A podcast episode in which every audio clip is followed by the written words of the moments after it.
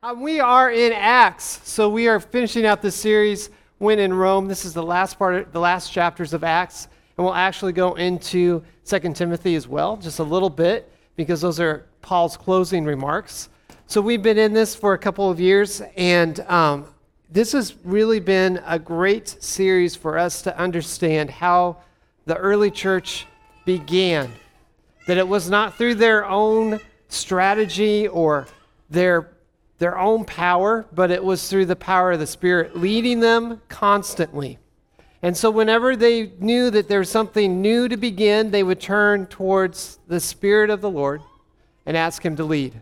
We see this with Peter in his dreams. We see this with Paul, that even though he wanted to go to Rome three years before this, he paused and he waited for the Spirit of the Lord to open up the doors for him to be able to go. And it was probably not the way that he thought he would end up in Rome. And we'll see that as we go through this chapter. Chapter 28, so if you have your Bibles, go ahead and open them up. Chapter 28, we just had 15 verses today, 1 through 15. And it's a great story again. I almost hesitate to even have a sermon because really the story itself speaks so loudly in these last chapters of the journey of Paul as he gets to Rome and what God does with him there verse 1 of chapter 5, of 28. Once we were safe on shore. Now remember last week they were on a ship and Paul said to the captain, "We should not sail on, we should stay here." But the captain didn't listen to him, and then they sailed on. They hit a huge storm in the Mediterranean Sea. The ship began to break apart. They tried to do everything they could possibly do to keep it afloat. And Paul said, there's nothing you can do. The ship is going to go down, but you will be saved. And they, at that point, decided to listen to Paul. So they waited. The ship did wreck. They were out in the middle of the sea, not totally literally in the middle of the Mediterranean Sea, but they were out in the sea and they saw an island off in the distance where some of them would swim to and some of them would just grab onto debris and make it to the island, but not one of them would die. Now I'm going a little fast forward here. But verse 1, we were, when we were all safe on shore, we learned that we were on the island of Malta.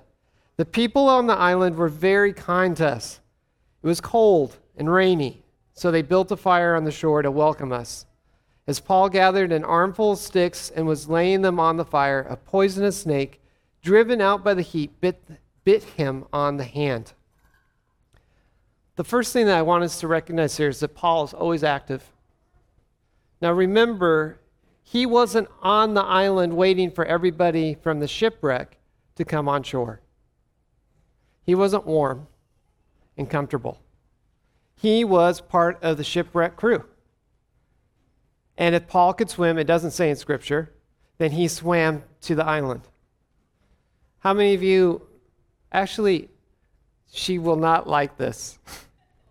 but I'm going to do it anyways. Marcia, you just did uh, triathlon, right? Did you do some swimming today? Oh, that's what happens when you don't prepare my stuff beforehand. I was counting on that, Marcia. No. So when you go swimming, you're tired. I am a I'm an okay swimmer. But I would much rather run. And when I go swimming, I am exhausted. And the only thing I can think of is that Sarah and I have recently, well, not recently, last three months, we've been a part of CrossFit. And in a 20 minute, they call it a WOD, I feel like I've just died like five times. And all that person is telling you is, you can do it, keep going, keep going. And you feel exhausted. I think that's kind of the feeling that Paul probably had as he entered the shore of Malta. And not only that, it was cold and it was rainy. So it wasn't like they came out and it was Aruba. They came out onto the shore of Malta where it's cold and rainy, they're freezing. And Paul could have very easily became the victim. Right? But he saw this act of mercy going on and he joined in. He put his own self aside and said, The shipwreck crew, the crew that's actually holding me captive as a prisoner, is worth serving. Even if I'm cold and hungry and tired. So he gathers these sticks to add to the fire. He's working. And a snake comes out and bites him. I bet some of us have felt this when we've tried to help someone. You get the metaphor? Have you ever tried to help someone and you feel like you just got bitten by a snake? Your intentions were good, it was honorable, you're just trying to help, and the person comes back almost like, Why the heck are you doing this? Or maybe even venom with venom in their words says, Get out of here. But for Paul, again, he doesn't allow the venom of the snake to cause fear in what he's doing. He doesn't go, ah, someone help me. He just simply shakes the snake off and continues. Now, for the people there, this was amazing because this venomous snake should have made his arm swell, it should have made him begin to vomit but nothing was happening. And so they began to make some observations. This is verse 4. The people of the island saw it hanging from his hand and said to each other, A murderer, no doubt. Though he escaped the sea, justice will not permit him to live. But Paul shook off the snake into the fire and was unharmed. The people waited for him to swell up or suddenly drop dead. I could just almost see them like going to do a little gambling here. Like, when is he going to drop dead? When is something going to happen to Paul? But when they had waited a long time and saw that he wasn't harmed, they changed their minds. This is a, in a sense, a metanoia in Greek, a turning of one's thoughts, a turning from sin, or the word that we use is repentance. So you could have almost said they repented and decided that he was a god. The people got it wrong twice. First, they thought he was no good and a murderer and needed to die. And then they switched within hours and decided that he should never die. He's a God. They didn't know what to think about Paul. They didn't know what judgment to put upon him because they were so quick to judge. I wonder how often we do that with people as well. How many times are you, the people of Malta, looking at someone else and making a quick judgment that either they deserve to die or they you give them way more honor than you should. Just think about some of the people that you probably already done that with this week.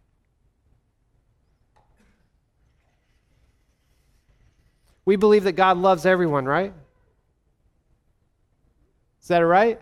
Does God love everybody? Okay. We believe that um, the Lord wants everybody to be saved, right? Now, what about that person that almost ran into you this week on the freeway?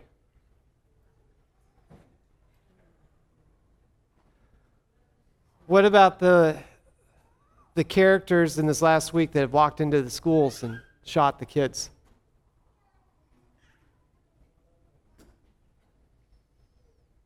Do you see your judgments began to flare up? What about that weird person that you're not sure how to take.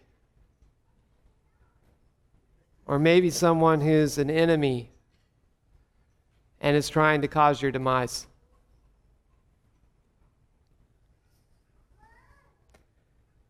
Do we bring peace? Or are we more apt to bring vengeance? This week, one of our one of our family members, sister Sylvia. Sylvia, if you want to come on up, she got to experience God working in her life pretty dramatically. It was surprising because oftentimes that's how God works is that as he's working in your life, you don't even realize it until it's done. In fact, a good friend of mine said to me, when he listens to the Lord's voice, he doesn't realize he's heard it until he remembers it. He doesn't realize he's heard it until he remembers it. It's like, oh, that's what you were saying. And sometimes that's what the Lord wants us to be able to do. Is just simply remember that he spoke to us. So Sylvia, why don't you share what the Lord did with you this week? Um, this is a little hard for me because I am filled with a lot of shame and disgust with myself, and yet I know that my God loves me and forgives me. So this started um, on Wednesday, actually Tuesday night. My husband and I were traveling to San Antonio. For those of you not aware, we go. I go every two weeks with him. He's working over there temporarily, and um, for the last couple of weeks, I've had, I lost my voice completely, which probably some people like, but for me it was rough to speak, and I do a lot speaking. And then uh, on Monday evening, I was walking my dog, and I hurt my foot, and so I was hobbling, and I was just grumbling, and I kept saying, oh, me this, oh, me that.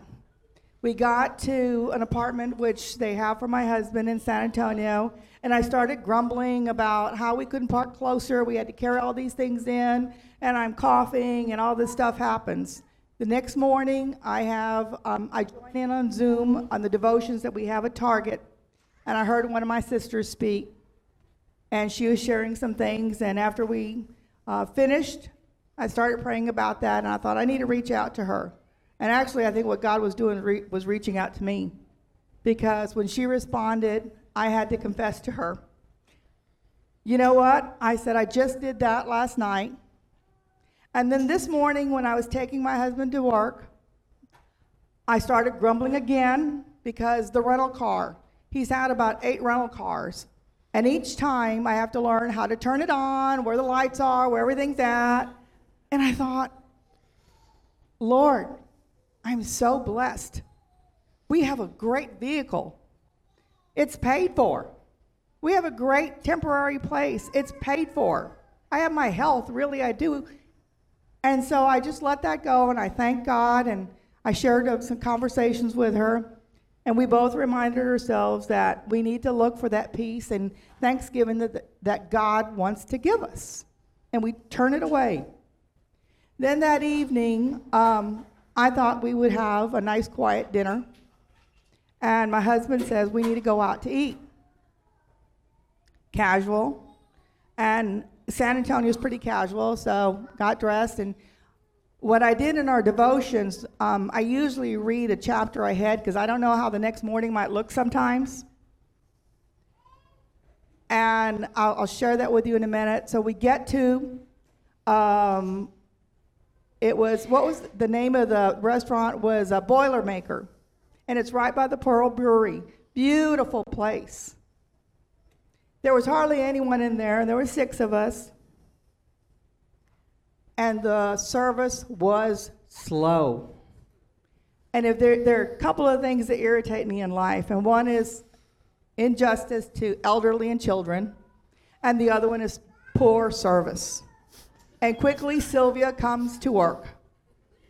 And it was everything from delaying the order, um, not even looking at us. It took us about three hours to have a simple dinner. We just had appetizers and our main entree, and I kept looking at her. She never looked at us. And everybody was grumbling, but no one said anything. And I kept thinking to myself, and even when I ordered, I ordered three vegetables for my dinner.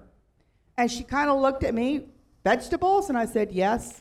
Well, I didn't know when she bought them out, they were family sized orders. And I'm thinking, you could have said something. And by this time, the restaurant is getting pretty packed. And I have already, I've already said to everyone out loud, I am writing to the manager. I am right, putting this on their website. And I was, I was, I was just, I was done.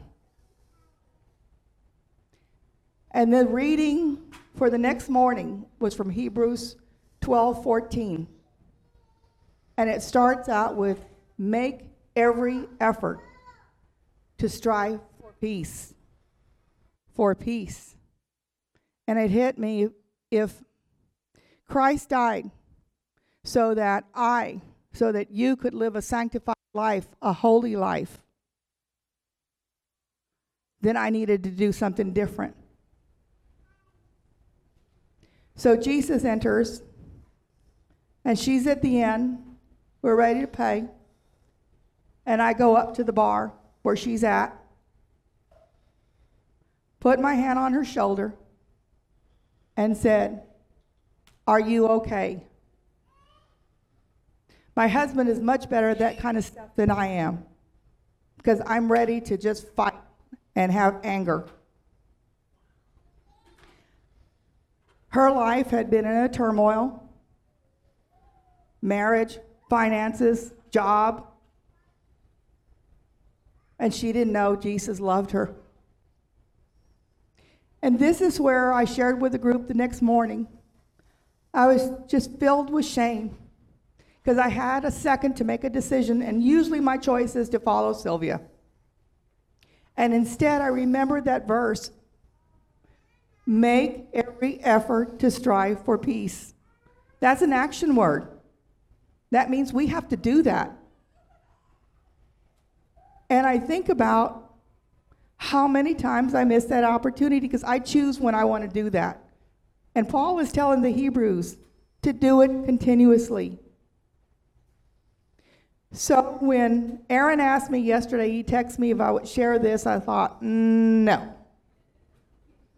I prayed about it, then I talked to my husband. And this is the Lord speaking in me because I was bawling. I just, I just, I just couldn't understand why is it that I always want to let myself rule, and yet I know God lives in me.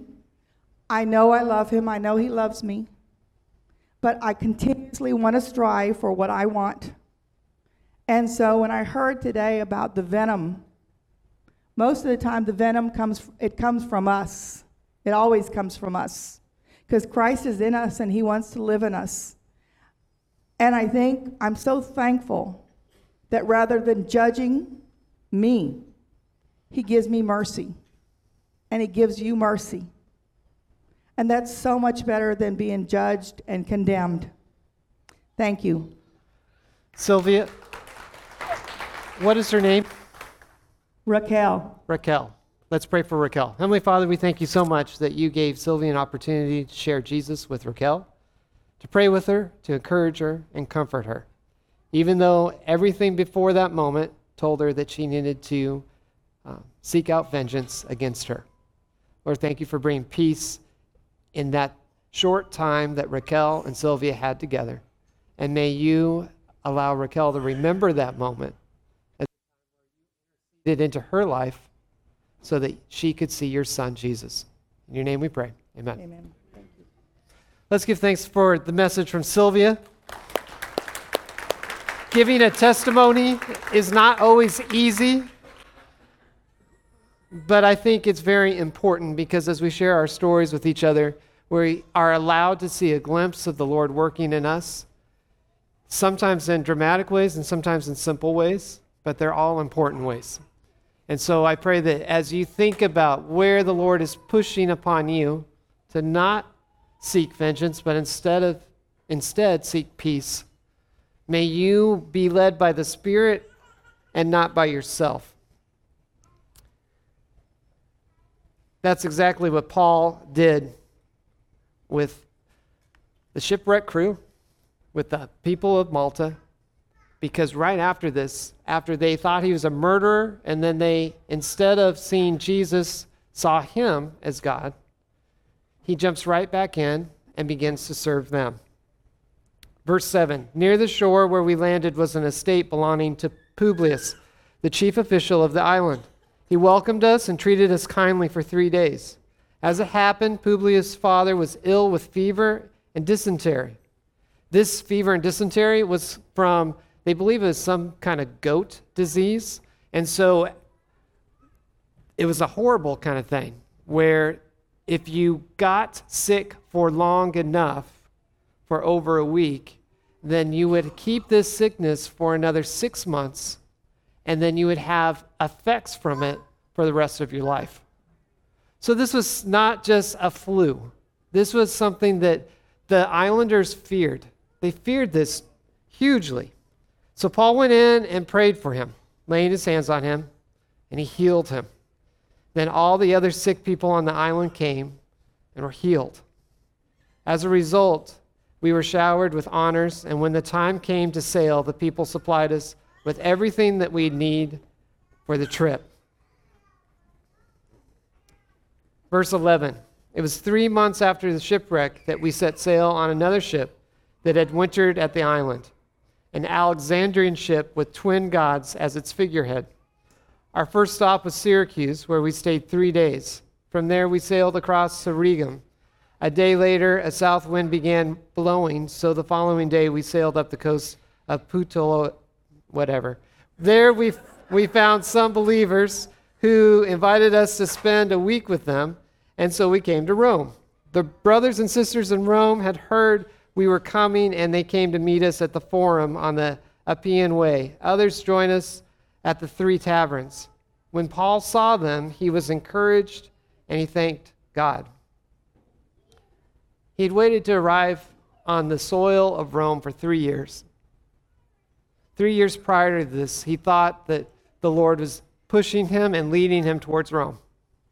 And he had written a letter to the Romans, and we know that as the book of Romans. And in Romans chapter 1, verse 8, it talks about um, exactly how, how Paul was feeling. We start in verse 9. God knows how often I pray for you. Day and night I bring you and your needs in prayer to God, whom I serve with all my heart by spreading the good news about his Son. One of the things I always pray for is this opportunity, God willing, to come at last to see you. For I long to visit you so that I can bring some spiritual gift that will help you grow strong in the Lord. When we get together, I want to encourage you in your faith, but I also want to be encouraged by yours. And it, what I love about this idea of Paul three years before this, wanting to go to Rome and writing it to the Romans who were Christians in the city of Rome, is that he didn't know how he'd get there. He had no idea how the Lord would open up the way. What he had experienced in the past is God would just send him on a missionary journey and he would go on for miles, thousands of miles on these journeys. And he would hit some persecution, he'd get beat up. I'm not trying to make light of it because he was almost killed several times. But if I was Paul, I would be thinking, yeah, that's probably the way I'd get to Rome is I'm going to go on another journey and I'll visit Ephesus and I'll just keep on going until I get to Rome. But Paul had a different idea or God had a different idea for Paul. And that was you're going to be a prisoner. And that will be your last stop. I think sometimes we want to resist that rather than allowing the Spirit to just lead us through it. And in our resistance, we cause a lot of pain and suffering on ourselves. And so, what Paul does is he just lets go. He doesn't try to escape from the ship. He doesn't try to escape when he could have, when all the crew was tired and on the island. He could have tried to get out of there. He was honored by the islanders. He could have told the islanders to protect him. They thought he was a god. But instead, he just stays on mission. He puts himself aside and stays on mission because he knows that God is always making a way to do his will no matter what circumstance no matter what condition he finds himself in, God is making a way. And I wonder how many of us today, when we get hit with something, that we think that God's not in it. That he's not standing right next to you, that he's not walking with you through whatever you're facing. And instead, we see God as an opponent rather than a partner. If God would just do this, make things better. For Sylvia's story, Sylvia, if she had her wits about her, she probably would have been praying, and maybe she even did. If God would just make this waitress a good waitress, we wouldn't be in this situation. If someone would just teach her how to serve, we wouldn't be in this situation. But God was making a way for him to be revealed to the waitress who didn't know that Jesus loved her. That's the most important part of the story. It doesn't matter what she was doing beforehand, it doesn't matter what Sylvia was going to do. What mattered is that Jesus showed up at the right time. Because Sylvia paused for one moment, and instead of doing what Sylvia wanted to do, she's led by the Spirit and engage Raquel with the words of Jesus, the ways of Jesus, and the works of Jesus. That's how God changes the world. And He does it through small things like a bad experience at a restaurant. And my prayer for Raquel is that she would be empowered and encouraged to come close to Jesus, just as Sylvia came close to her. So, where are you resisting God's plan in your life? You can probably identify it because it's an area of stress. Anybody stressed? Okay. Think about those things that you're stressed about. Just one of those things. And name it. And then say, God, why don't you take it? And then what I want you to do is tell someone else about it. So that you are accountable to that person, that you've given this to the Lord and now it's no longer yours. Because you're going to follow His way, not your own. And I want you to write it down. And the important thing about writing it down is that in a few months, or a year, or three years, you will look back and you'll say, God made a way. I gave it to him and he made a way. I gave it to him and he showed up. I gave it to him and he changed my marriage. I gave it to him and I became more faithful. I gave it to him. And my kids who were far from Jesus are close to Jesus. I gave it to him. And my job that sucked no longer sucks. I'm, I gave it to him. And my finances that were a mess are no longer a mess. I gave it to Him. So name it. Give it to Him. Let Him capture that thought. Pray about it. Tell someone that you love what you're stressing about. To release it. Not to vent, because you've given it to God just to make sure that they come back to you and go, hey, how's that going? And write it down so that you too can have a testimony of how God is working in your life because He is.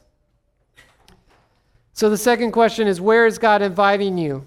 Inviting you. Remember, it's always inviting, not challenging right now. He's inviting you to trust Him regardless of the circumstances. Now, that probably could be correlated to the thing you're stressing about.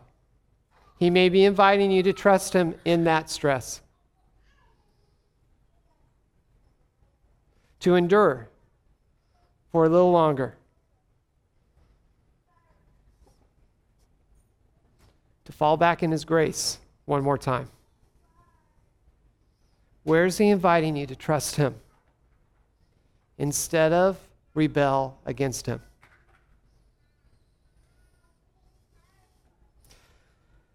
What's clear about Paul in this point of Scripture is that he doesn't bring vengeance when people do wrong to him.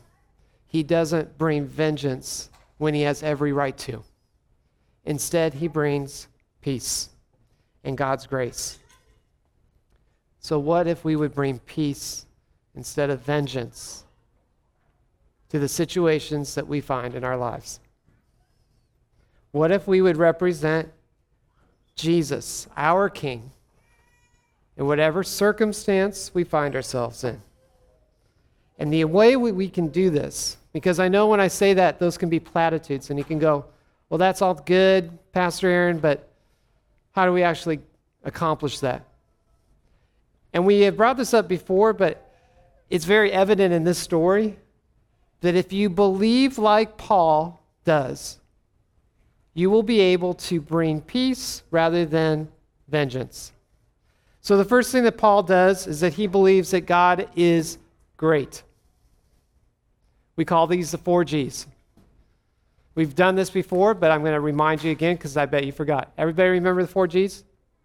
Exactly. Okay, so God is great, so we don't have to be in control. Nowhere in this story does Paul say he has to be in control. He just allows each event to happen and he responds with God's grace. Because he knows that God is great. God has the whole thing under control. He doesn't have to have it under control. He wanted to go to Rome three years ago, and he doesn't try to make his own way. He allows himself to be a prisoner and be taken to Rome because he believes that God is great.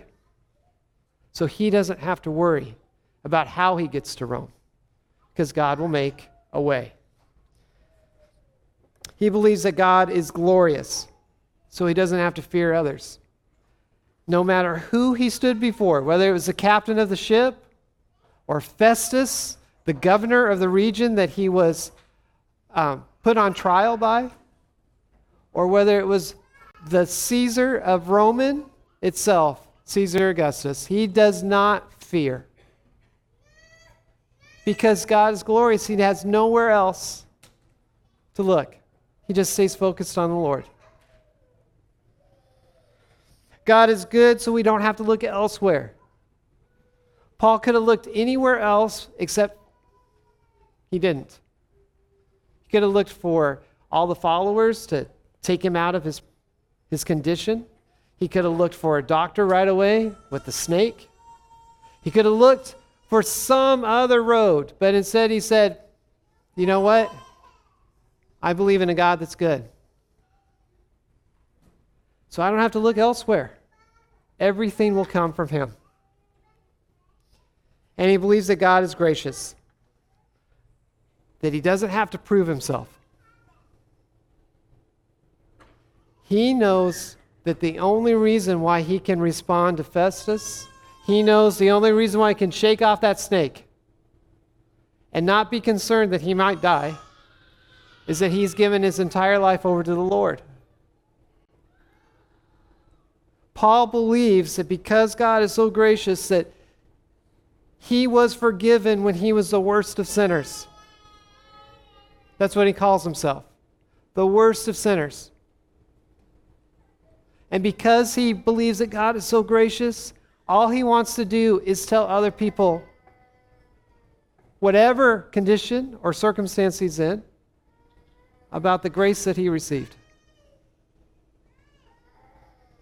He's not trying to go start all these churches or defend him, his faith before Festus so that God can go, wow, Paul, you're really good. He's not trying to prove himself to God. He realizes that God has already approved of him. And that approval that he got from the Lord on his way to Damascus, when Jesus said, Paul, well, really, he said, Saul, why are you persecuting me? And there was a change in his life. It was in that moment that he realized there's no better thing than to believe in a God who approves of you the moment you turn to him.